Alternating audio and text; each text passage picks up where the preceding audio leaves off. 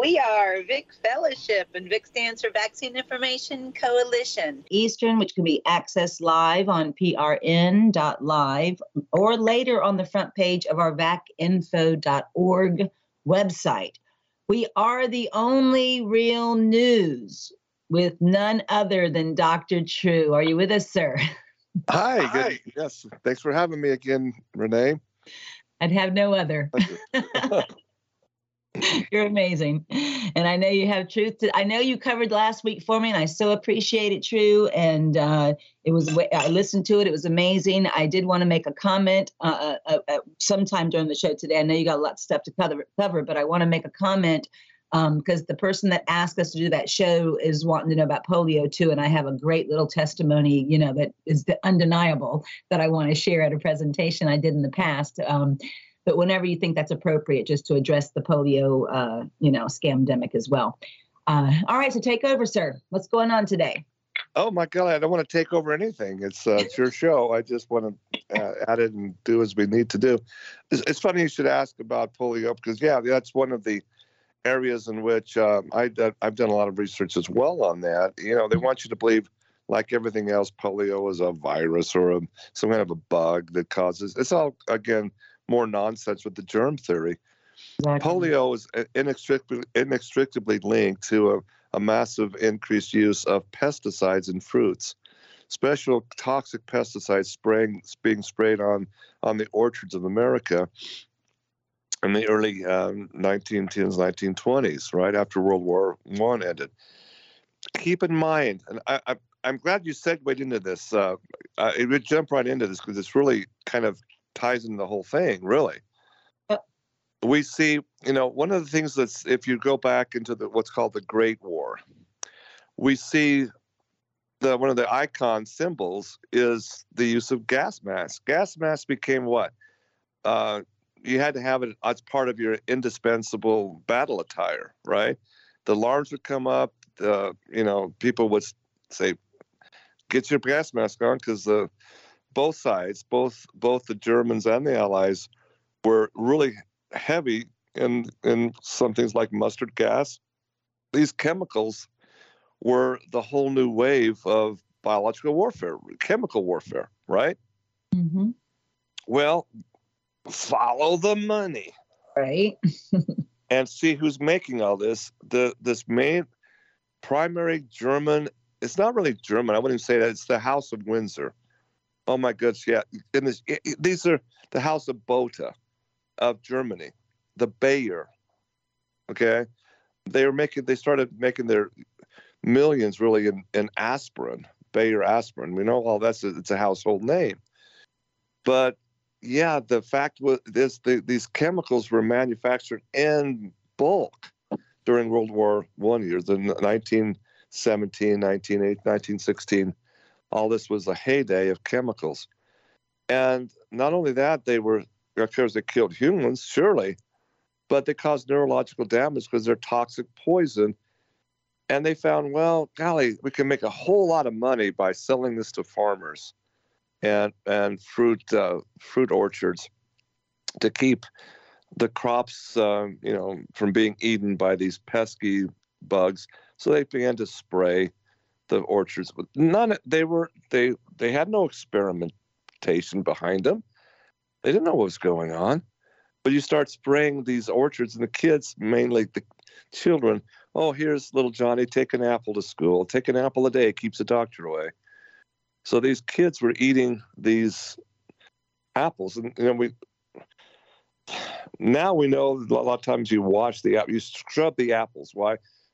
Because they have residue. They have these toxic substances on them. So it's a good idea to scrub it, but it doesn't do much with this. Bottom line is it was these toxic chemicals that caused the neurological damage in these kids and came with known as poliomyelitis.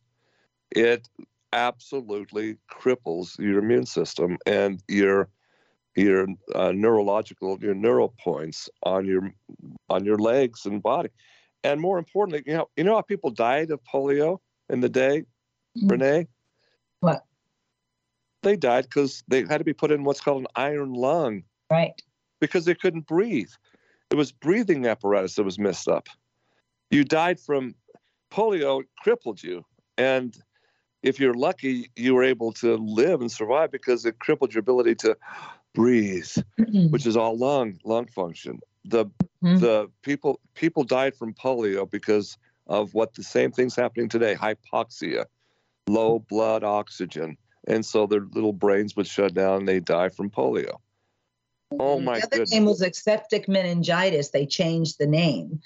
And of course, the vaccines played a role, too. I mean, and obviously the pesticides are compounding toxicities to the cell, but definitely the vaccines played a role. And in my presentation that I've been doing for 20 years now in honor of my daughter, I show the actual chart from Neil Z. Miller's book, how the polio pandemic was coming down because of better sanitation and nutrition way before the introduction of both Salk and Sabin's vaccinations. And then at one of the events, a nurse was in the audience, and she actually stood up and said, they show the same things in medical school, except from where the vaccine was introduced down. So she basically admitted that the same charts I was showing, she was taught in medical school, but it was just not showing how it was already declining because of the better sanitation and nutrition. Yes, nutrition and better sanitation in the form is true in the form of waterborne illnesses. Okay, like smallpox. Smallpox is that's as I explained last week. Yes, but in the case of polio, it's these chemical sprays that was discontinued that stopped it. Absolutely. Okay. And there's studies. There's DDT. There's so much. If you just know where to look, okay. It's there's even PubMed studies. Paralytic syndromes, what they're calling it now. There's no doubt about it. Chemical poisons. It's arsenic. Thiophosphate, phosphate, DDT, all of these stuffs were absolutely proven, absolutely in the medical record, Renee, to be proven to be causing the polio. It's just, you can't point the finger at the big chemical companies, which are the same companies that are now morphed into big pharma. Right. And then even the SV40, I covered Dr. John Martin's research too, was coming from the polio vaccine from the African green monkeys they were using to make that particular vaccine. Even one of my daughter's, the slides in my presentation shows her severe monkey viruses basically from the polio vaccine. Because they attenuate, the disease in the monkey's kidneys. And then whenever you extract a live virus from a live monkey, you're extracting every virus that particular monkey ever had, bypassing your defenses. Our creator gave us fever, vomiting, diarrhea, and injecting this or oral polio too. Anyway, it's a nasty, just like all of them. And it's all just, compounding toxicities and insufficiencies to the cells, what we teach. Exactly. And so, there's a great book that I have. I've actually interviewed Ed Edward Haslam, the author of this, on my own radio show years and years ago. It's called Dr. Mary's Monkey. Okay. Tulane University was doing this research into the polio vaccines. Okay. And uncovered the link between cancer and the vaccine, this monkey virus that was isolated as being the cause of polio. No, nonsense, absolute nonsense. So what Dr. Mary Sherman was finding and was studying, and they killed her over this. This is an amazing part of even the JFK assassination story. It's really tied in. It's amazing, but. Now she uncovered that they were basically putting these nasty viruses into the vaccinations, which were causing a lot of cancer. It was really like spreading, like a farmer putting cancer seeds in his field to grow cancer. That's right, and everybody has them. Congressman Dan Burton, when he was having the hearings, he was the government reform chairman of the Government Reform Committee, and he was having, congressional hearings, tying in the vaccines to the autism epidemic back in the early 90s. Anyway, so he's the one that uncovered finding that SV40, that simian virus number 40, meaning the 40th monkey virus found in cancer tumors. So everybody that's had the polio vaccine has cancer cells. I teach this when I work with cancer patients, that everybody has cancer cells. But the difference is our immune system compromised to where those cancer cells are, you know, overplaying the immune system and developing that, you know, cocoon, that protection from our creator, a wrap? Or is it, you know, strong and vibrant to where you keep those cancer cells at bay? So, you know, for instance, me, my weak link in the chain of organ, my path of least resistance is breast cancer. Both of my grandmothers had breast cancer. So that would be my weak link in the chain of organ. So if I didn't take care of myself, if I lived on fast food and didn't take care of myself and you know, and GMOs and all that stuff that's out there, and of course took the vaccines, the flu shot and everything else that compromises the immune system, then I would eventually develop breast cancer. There's no question. So exactly. Go ahead. It all goes back to what is the definition of a virus again? It's Latin. It's a Latin word meaning simply poison. Mm-hmm. That's what a virus is. It's poison. So in a very real sense, DDT is a virus. Yes. While you were talking, I went into my library shelf here and pulled up a book. The author's name is Nancy Langston. The book is called Toxic Bodies. Toxic Bodies. Renee, you probably need to get a copy of this book somewhere in your wanderings. It's a fantastic addition to what we've been talking about the whole time. See, when I speak of these things, it's 30 plus years of reading.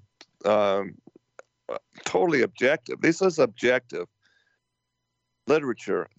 Nancy Langston's work is epic, and her footnotes are stunning. Here's what she wrote. Let me just.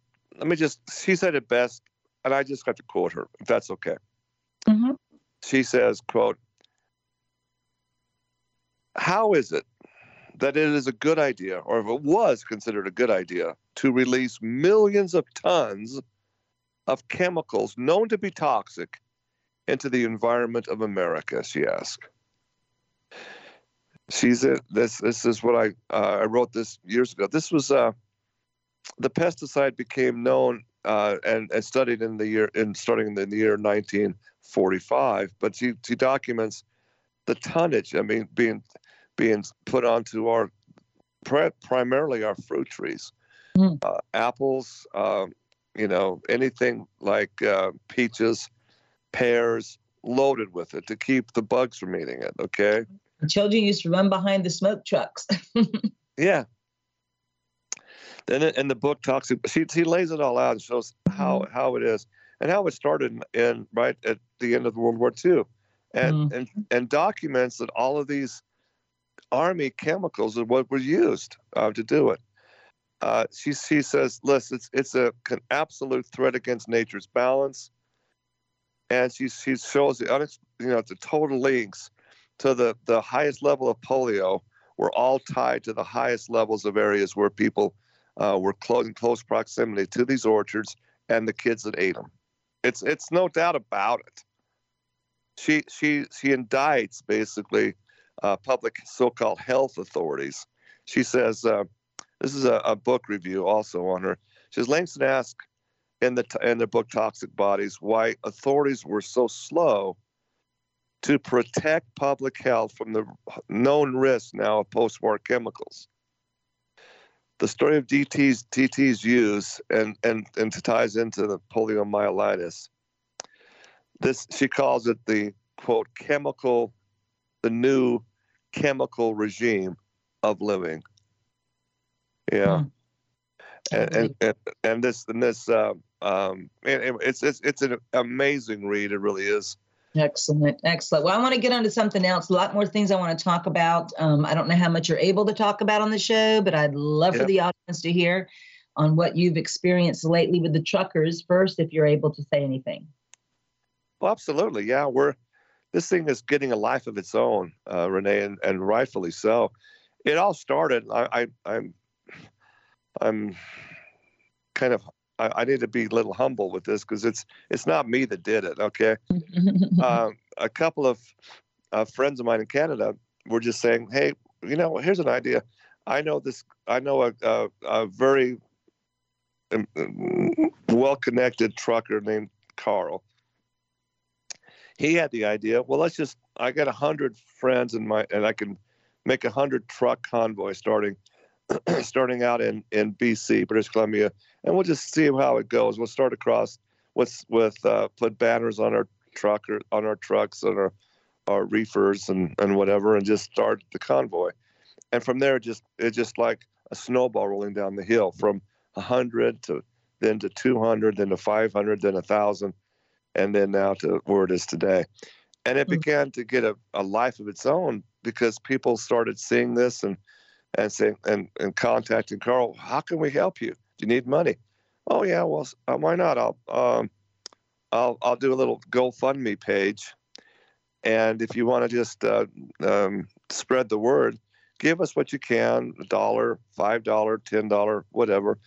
Take a little bit of a less of a lunch break and give me some coffee money or whatever. And within a short order, this thing, like the snowball rolling down the hill, got $100,000 in the GoFundMe, then in short order, $500,000, and then $1 million, and then $5 million. Okay. Wow. But so, and they're telling me about it. They said, what are you going to do with all this money? I said, well, good question. We weren't expecting it.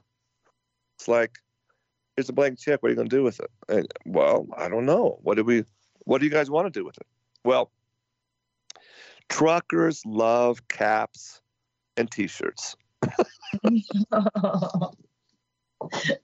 So they said, well, let's order like 10,000 caps and T-shirts, and and we can have the money now to pay for it. So they did, and that was the first little bit of what was spent for caps and T-shirts. Well, then, when I did my radio show with Carl and the founders, and this thing was crazy. We get over 2.5 million hookups. It's an internet connect, okay, to the computer show called Story Behind the Story. So we have not only Carl and his organizers, but also others that are, there's an amazing public interest of people joining up and why they're interested. It's grassroots on the highest order. It's just Americana. And not only are they now interviewing Canadians, but there's thousands of U.S. citizens joining it. Okay, literally truckers from the U.S. doing it too. So what happened was when they reached this amount of money, suddenly they get notified from GoFundMe that they're freezing the account. And this is back last we could go Friday. Actually, Thursday they notified him that they're freezing the account. It was too big because Trudeau was getting really nervous. Well, hello, this wasn't just 100 trucks now. This is big, and Trudeau's getting nervous because not because of the convoy itself, but because if all truckers unite, Canada's economy is in the toilet. Truckers are the lifeblood of us. We don't realize this. We go into our Costco's or our big supermarkets, and man, if the truckers aren't supplying those goods, within a week the stores are shelves are empty. It's the lifeblood of our economy. The truckers are that. They are our heroes, exactly. Whether you realize it or not. So Trudeau's getting really, really nervous, like a cat on a hot tin roof. And so, well, now they find out, oh my God, they got $5 million. What can they do with $5 million? We got to stop this. That's peanuts to Trudeau, but to these truckers, it's big time funds. You see? So I found out about it. I called my co-host. He's got some really he's quite the gentleman with ties to the old line banking families. made some phone calls, put some real pressure on GoFundMe. I like to believe it was all him, you know, making his phone calls. And within a few hours of him doing this, GoFundMe announced they're going to release the funds. So with that announcement, Carl, bless his heart, said, we have this whole T-shirt and cap thing is, let's order another, 250,000 of these, not just 10,000 to 20,000. They're going to need maybe more of this. Well, that 250,000, you know, 250,000 means about $3 million worth or so of they need to transfer the funds. So he puts the orders in. He's already paid for the first shipment that's come in. And so he's now on the hook for about $3 million for T-shirts, which is all that they're doing. Nobody's getting paid by this. They just want to keep the movement going. Mm-hmm. And they can ask and says, okay, if you donate $25, get a T-shirt and a hat. Okay, wow, so what? GoFundMe. Here's what happened last Friday, just, you know, on just before the show. GoFundMe announced they are not releasing. Now it's up to $10 million. After the show concluded a week ago Friday, they went from $5 million to $7.5 million in 3 hours. Mm-hmm. People, yeah, it was amazing. Wow. The flow is like kaboom. And by the time Wednesday of the following week rolls around, they're pushing $10 million. And here's what happened. GoFundMe froze that account, not only to release it, but to have it, people were trying to donate and were told they couldn't donate anymore. It was being blocked. So they stopped the donations at $10 million. Otherwise, who knows? It could have been $20 million. Who knows? Mm-hmm. And then, so Carl calls me all in the panic because they've frozen the account this time under order from the Canadian government, claiming that this is a seditious, neo-Nazi hate type of propaganda. And under the legalities of GoFundMe, it's like, you know, YouTube can deplatform you for violating the standards, you know, whatever those standards may be subjectively by the board, right? So GoFundMe found their legal loophole and froze it all.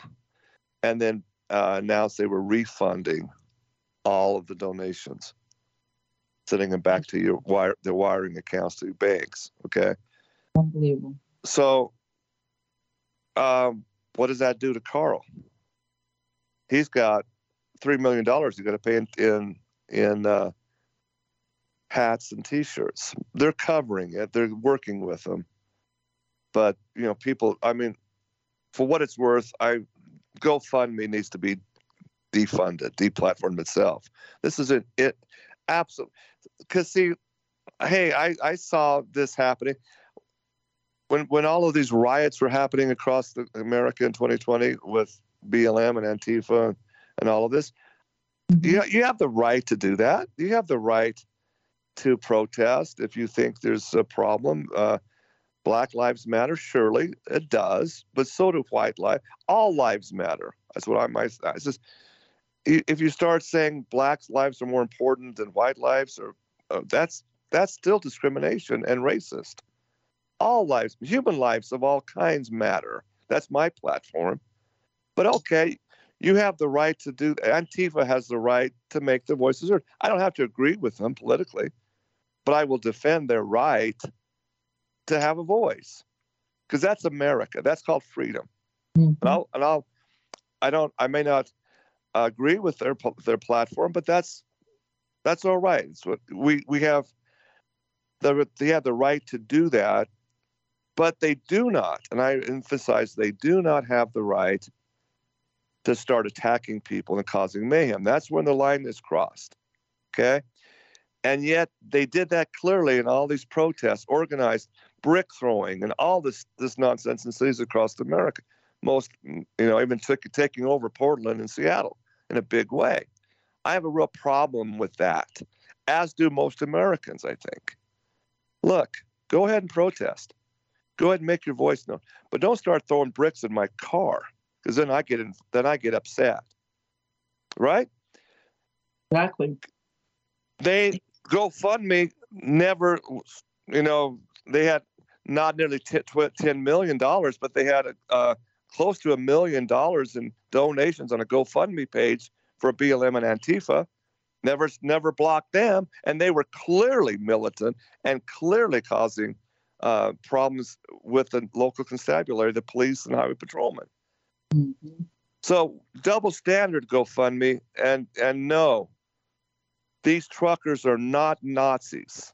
They are not some wild, conspiracy fringe science deniers. They're not that at all. They're just freedom-loving truckers that say, don't tell me what I can and cannot put into my bodies and force me to put something in my bodies. That's the whole fight here, Renee. That's right. And they have every right. I mean, it's our bodies. We have the right to decide what we're going to allow to be injected into it. Stand up, people. I mean it's just so wrong. And to have this, I really think, knowing it, just in my 2 hours of radio show broadcast, they jumped up from 5 to 7.5 million. If that happened in just 2 hours, and then by Tuesday, the next day, it was over 10 million, and it was still going crazy. When they froze it, I think it could have easily been to 20 or more million by now. And another reason politically why they needed to stop this and freeze it. My goodness, there are mandates being put out by the people. Hey, we support this. Not $100, not a little $1,000 GoFundMe page. This thing blew the socks off of GoFundMe. They had to stop it, didn't they? So that's the big story to me. And yeah, again, talking to Carl and what he was so eloquently saying. He says, there are truckers here who have taken the vaccine. There are truckers here who haven't. We are truckers united for freedom of choice. That's the issue. We're not being anti-vax, not at all. That's the other part of this. Okay, the science, if people understood as we've been trying to do, that's fine. You have informed consent is the two words. Okay? If you get both sides of the picture given honestly and objectively, it's still your choice. If you want to get the vaccine, if you're thinking this is going to save you and get us back to normal, you want to do that, fine, knock yourself out, go do it. But don't say that I have to, and then don't say that I am putting other people at risk if I don't. That's the most incredibly stupid thing in this whole argument. I just want to say this completely openly, and I don't care who gets mad about it. If, in fact, vaccines as a whole are so effective and safe, those two words, safe and effective, if it's so safe and effective, you're going to be protected from miscreants like me who don't get vaccinated. But the rhetoric is like, no, it's causing an Omicron variant. It's causing all this, which puts everybody at risk. Where is that in science? That's not proven whatsoever. Not at all. Mm-hmm. They're admitting they don't trust their vaccine. They know the vaccine's not working if an unvaccinated would put them at risk. Exactly, which really brings us to the thing I emailed you. Now, let's get into this before we run out of time. Look, listen, I'm an accountant by actually, believe it or not, I graduated in accounting and actuarial numbers. I actually went to work in a big firm with the actuarial department. Actuarials, statistics and the numbers is risk management. And at the end of the day, you eliminate opinions and everything else. Even science is ultimately number driven. Are we in agreement with that? I mean, if you don't understand statistics, it's basically this. You flip a coin 100 times, you may get 55 and 45, 55 heads, 45 tails.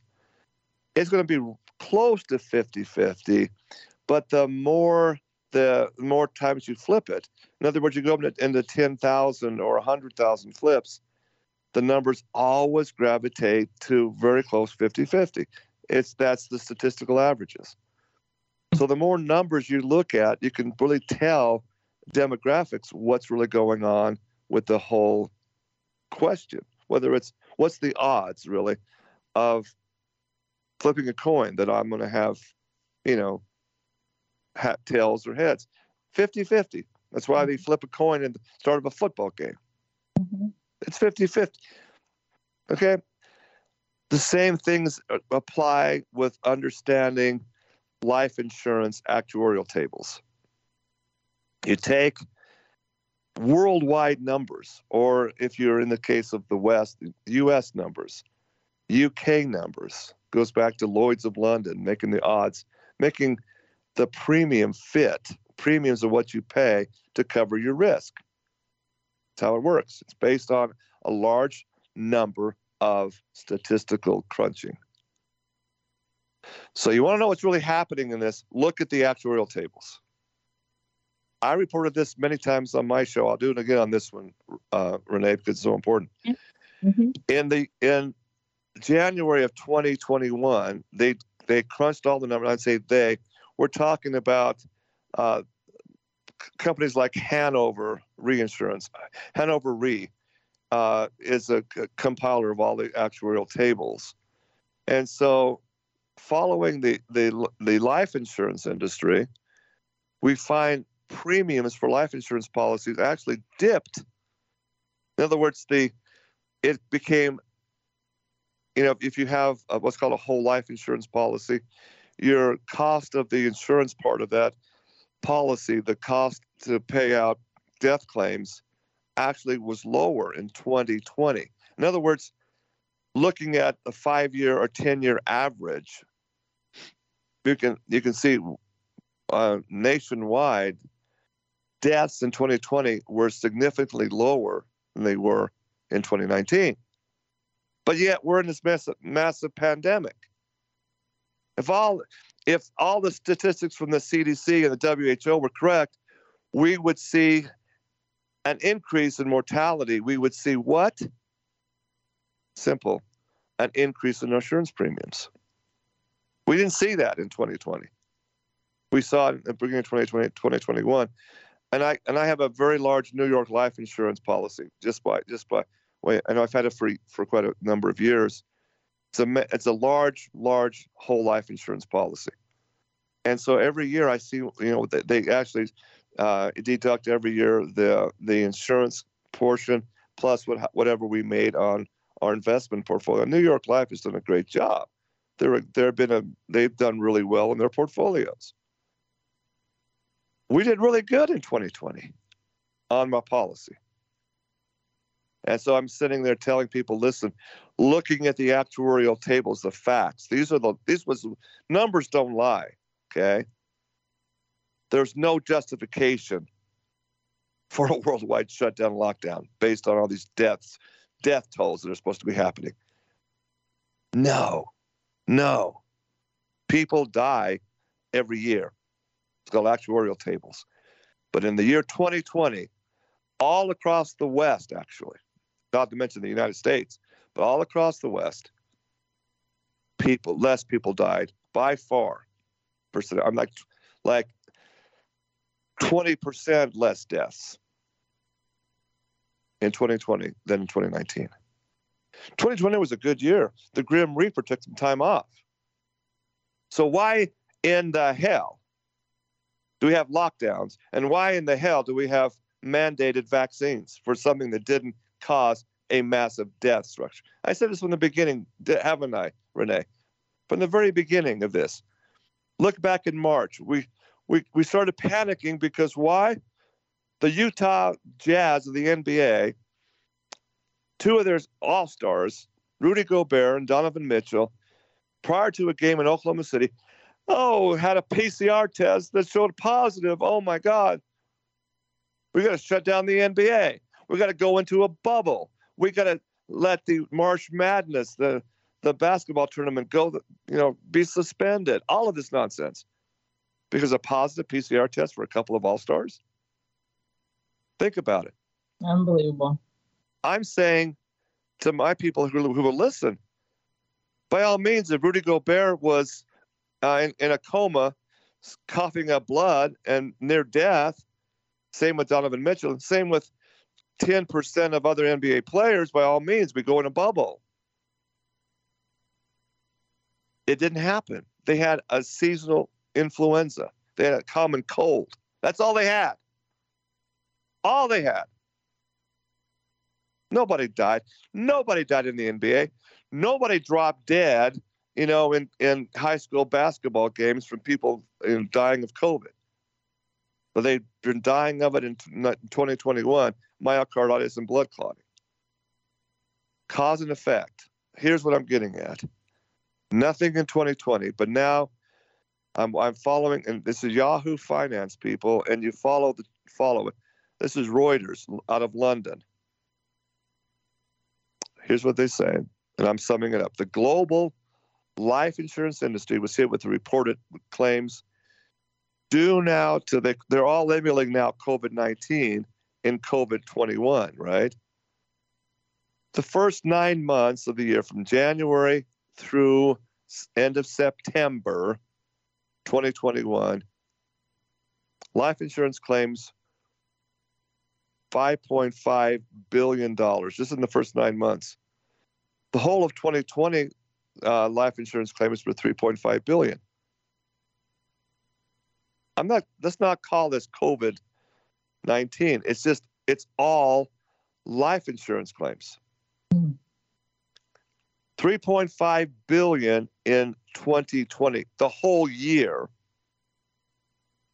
First 9 months when the compilation was done. This is, again, by Hanover Reinsurance. The numbers are there. They're having to set now this month in February how much they're going to ding people's life insurance, you know, for their term life or a whole life insurance policy. It's going to be quite a bit more expensive this year. Now, do you see the statistics? Do you see the numbers? Do the math. I mean, just the first 9 months, $5.5 billion versus $3.5 billion. And in 2019, the numbers were $3.7 billion. So there was more deaths paid out in 2019 before the pandemic than in 2020. And for the first nine, I mean, look, it's almost double. I think when the dust settles, it will probably be more like almost $7 billion paid out in death claims. Double. Pandemic? No. It's called jab deaths. Let's call it what it is. Oh, Dr. Ott, it's Omicron. It's Delta. Oh, nonsense. Nonsense. It's vaccine-induced death.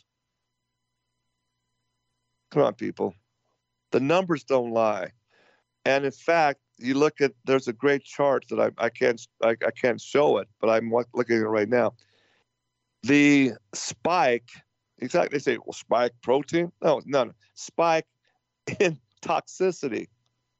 The deaths began to spike in January, immediately after people are getting jabbed.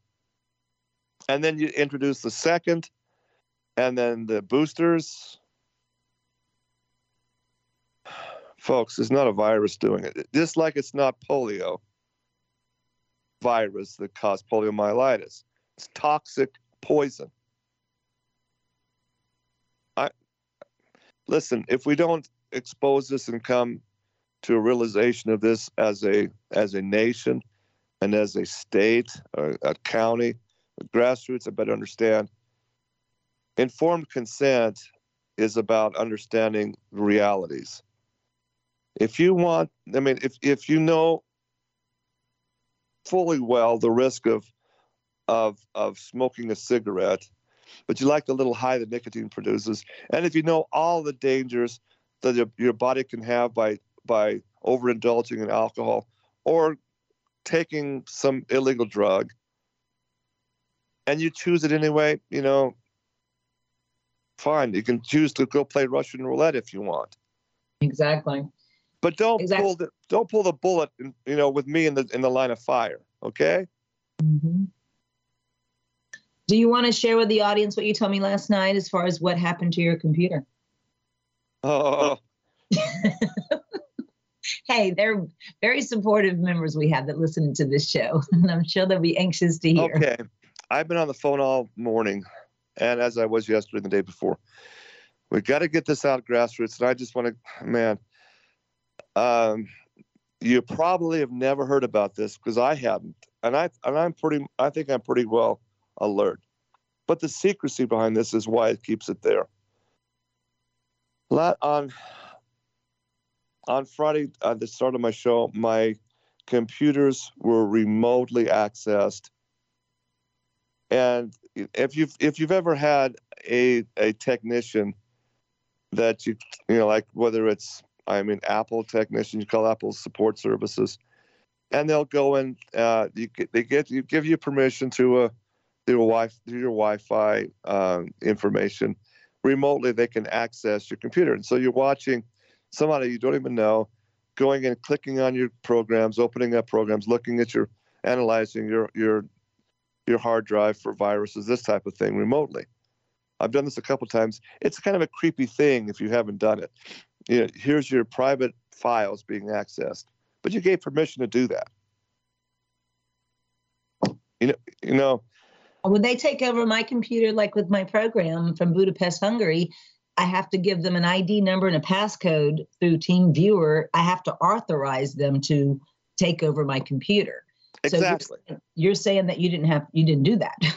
And that's why I felt so shocked and so violated. Mm. Not only my brand new Apple MacBook Air, which I got for Santa Claus gave them to me. I was a good boy. I got that for Christmas for my sweetheart. Mm. But my older MacBook Air also. Here I am getting ready to do the radio show, and I'm seeing the cursor start to go moving. I says, "What is this?" And I've got Carl and the trucker convoy ready to do the interview with. And long story short, I was silenced. They went into my internal settings and disabled my mic connection to Skype. And so I'm sitting there that my producer is going crazy. You know, like, oh, you're not, you know, he's texting me on my cell phone now. Go into settings in your laptop and you've altered. I says, no, I didn't do that. It's been remotely done on me. Because they saw it happening, accessing my Skype line. And so I was 5 minutes into the show, then into 10 minutes later, my co-hosts are luckily doing like I did last week with you, filling in for me, okay, and making it and getting Carl and them hooked in, and their stories being told. As I'm listening to it, my audio's working, but not my microphone. I have my earphones on and my microphone hooked up, and it's not accessed. Oh my goodness! So I did the same thing on the second. My backup computer, it takes a while to boot up and get it on, hooked up to Skype. And for about a minute, they hear my audio. But then the same thing happens, and I'm watching the same thing. They access that and shut it down. And now I'm shocked. I'm in like, what's happening here? And then I go, my producer says, turn off your settings, internet settings on your phone, and we'll hook you up to phone. And so they did that, and I finished the interview like I'm doing now on my cell phone. But the whole time I'm like, man, I'm mad. I'm getting madder when I realize I've been violated. This is without my consent or approval, and it's removed my First Amendment rights of free speech. People don't like what I say. They can turn the station off. They don't need to turn me off. You must be true. You must be speaking truth for that to happen. Just confirmation. Yeah, and so after the thing that did it, okay, was not my interviewing Carl and the truckers. That wasn't who was upset. It was my second hour guest. I had two soccer moms, local soccer moms from Provo, Utah County. Good, you know, just salt of the earth people that are trying to make a difference. And they're telling me before the show about how their computers have been hacked. And all they're doing, all they've been doing is, as their names Sophie and Jan. They're common folk. They don't have a radio show. They're concerned because they listen in to Mike Lindell and all the auditing processing going on down there in Arizona. And Lindell was telling everybody that wanted to, every state of the union, they said, needs to have a call for an audit, an independent audit on the finances. So these two ladies spearheaded a group to go in and start auditing Utah County, which is Provo-Orem, and then Salt Lake County, which is all run by Dominion voting systems, to do an audit. And then all of a sudden, really hell broke loose on their computers. And they were telling me things where I'd sent them emails outlining the show, how to hook up to the show and Revolution Radio. All of this was sent to them. And they never got them. They never got the emails. Okay. They were upset that they kept texting me. Where's the hookup data? I finally had to text them the hookup data because they never got the emails. And it was like 3 different emails. So they were blocked in the emails. And they says, well, we've had this a lot of important emails are just hijacked. They're not getting to us. So after the show concluded, this is the producer of the show.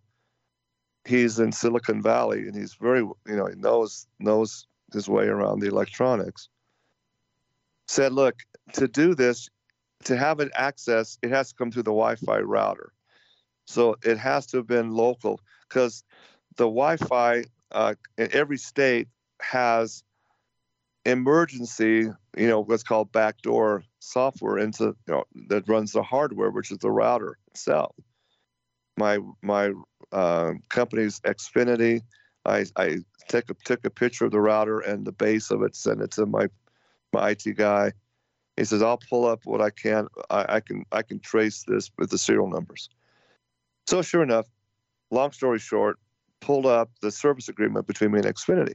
And it's very clear that they guarantee, I pay them my money, they provide the Wi-Fi service, and they say it's a firewall secure server. But there's a little, caveat in there that they have an agreement with the Public Service Commission in case of extreme emergency only. They have an access to the back door, to the wire, to the wireless, and every Wi-Fi service has that.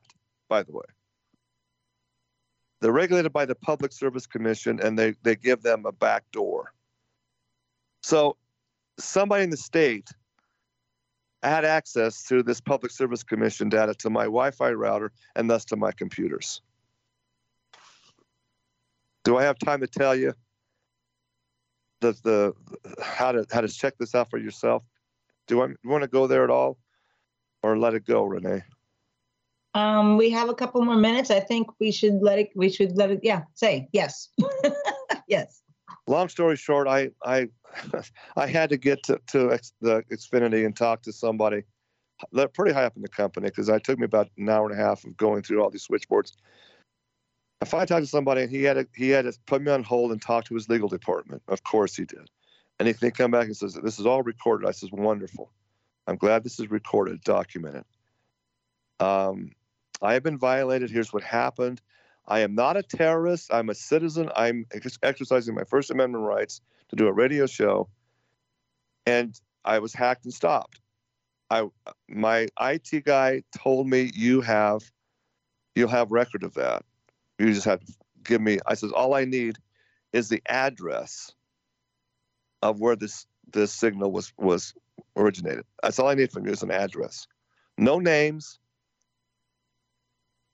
And he says, I don't know if I can give that to you. I says, why not? You've been violated too.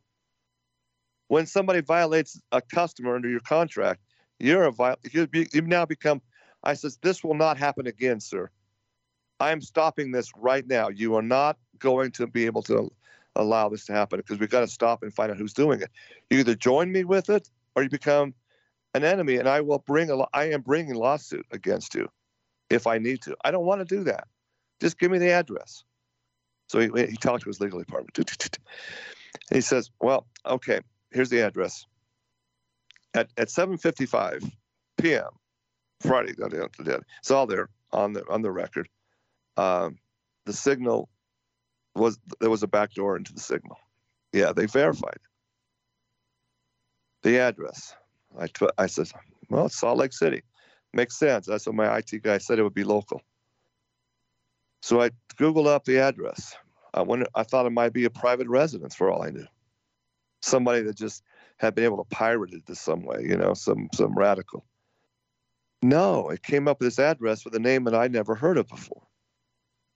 It's a place called a fusion center, Salt Lake City Fusion Center. I says, what the heck is a fusion center?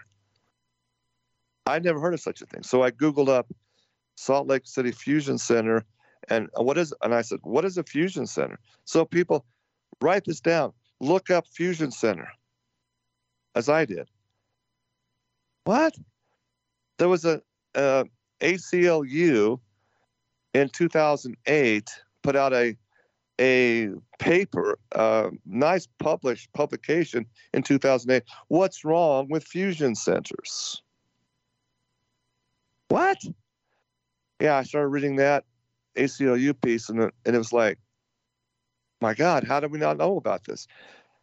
One of the things the ACLU said, what's wrong with this, because fusion centers are highly secret, okay? And so they're the shadow government, basically, running and operating things. Fusion centers. And then I went even deeper. Well, the reason why the ACLU didn't bring anything as far as legal action, they were kind of paid off not to. They're corrupt too. But they put out enough to be a little dangerous. The fusion centers, you see, aren't even funded by state or federal government. They're outside the scope, so they're not really paid for by tax dollars.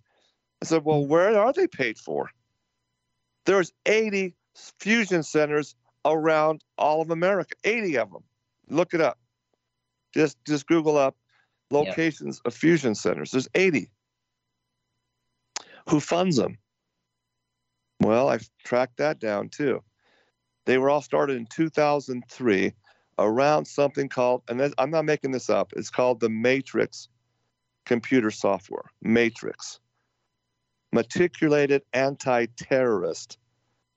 It's all under this disguise and auspices. It's beyond the pale, though, because under the disguise of national security to thwart terrorism, they allow the Matrix to be able to have software, any and all computer net, any and all, public or private. This software opens up back doors and you can go into it. This is how they accessed my Infinity Wi-Fi. Now we're running out of time. Close it up, please. Yeah, redrive it up. So check it out, folks. Maybe next week we can talk more about this if people want to hear it. I would like that. I'd like that, and I'd like to end everything, thank you, Dr. True, with Ephesians 6. It is written, we do not battle against flesh and blood, but against the principalities and powers, against rulers of darkness of this world, against principal, against spiritual hosts of wickedness in heavenly realms. We will take our stand and put on the full armor of Yahweh, our Creator. This battle's way too big for us, people. Go to our support link at vacinfo.org to get your armor put on and to stand up against this wickedness. That's who's behind what Dr. True's has been talking about, and we're going to continue next week. Fear is not in our vocabulary. When the I am is with you, who can be against you? Hallelujah. Yes, ma'am. Renee, let me just finish with one little blanket statement here. We can pursue this next week if you wish to. Mm-hmm.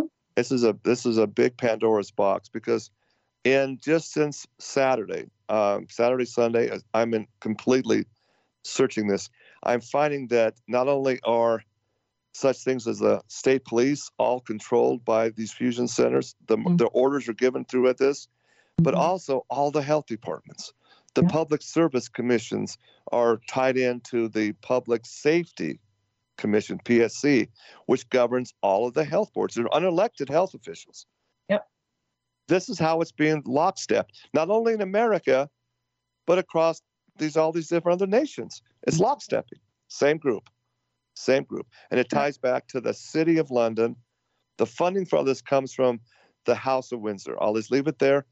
Follow up. I'm going to do a PowerPoint presentation and connect all the dots for you. Okay. Thank you, sir. And we'll continue next week. You're listening to Vic Fellowship. And again, our shows can be accessed on the front page of our vacinfo.org website, on the belly of a little boy flexing his muscles. We're on every Monday at 2 p.m. Eastern. Our contact number is 954-347-9671. We thank Progressive Radio Network for allowing us to give you this uncompromised truth. And God bless.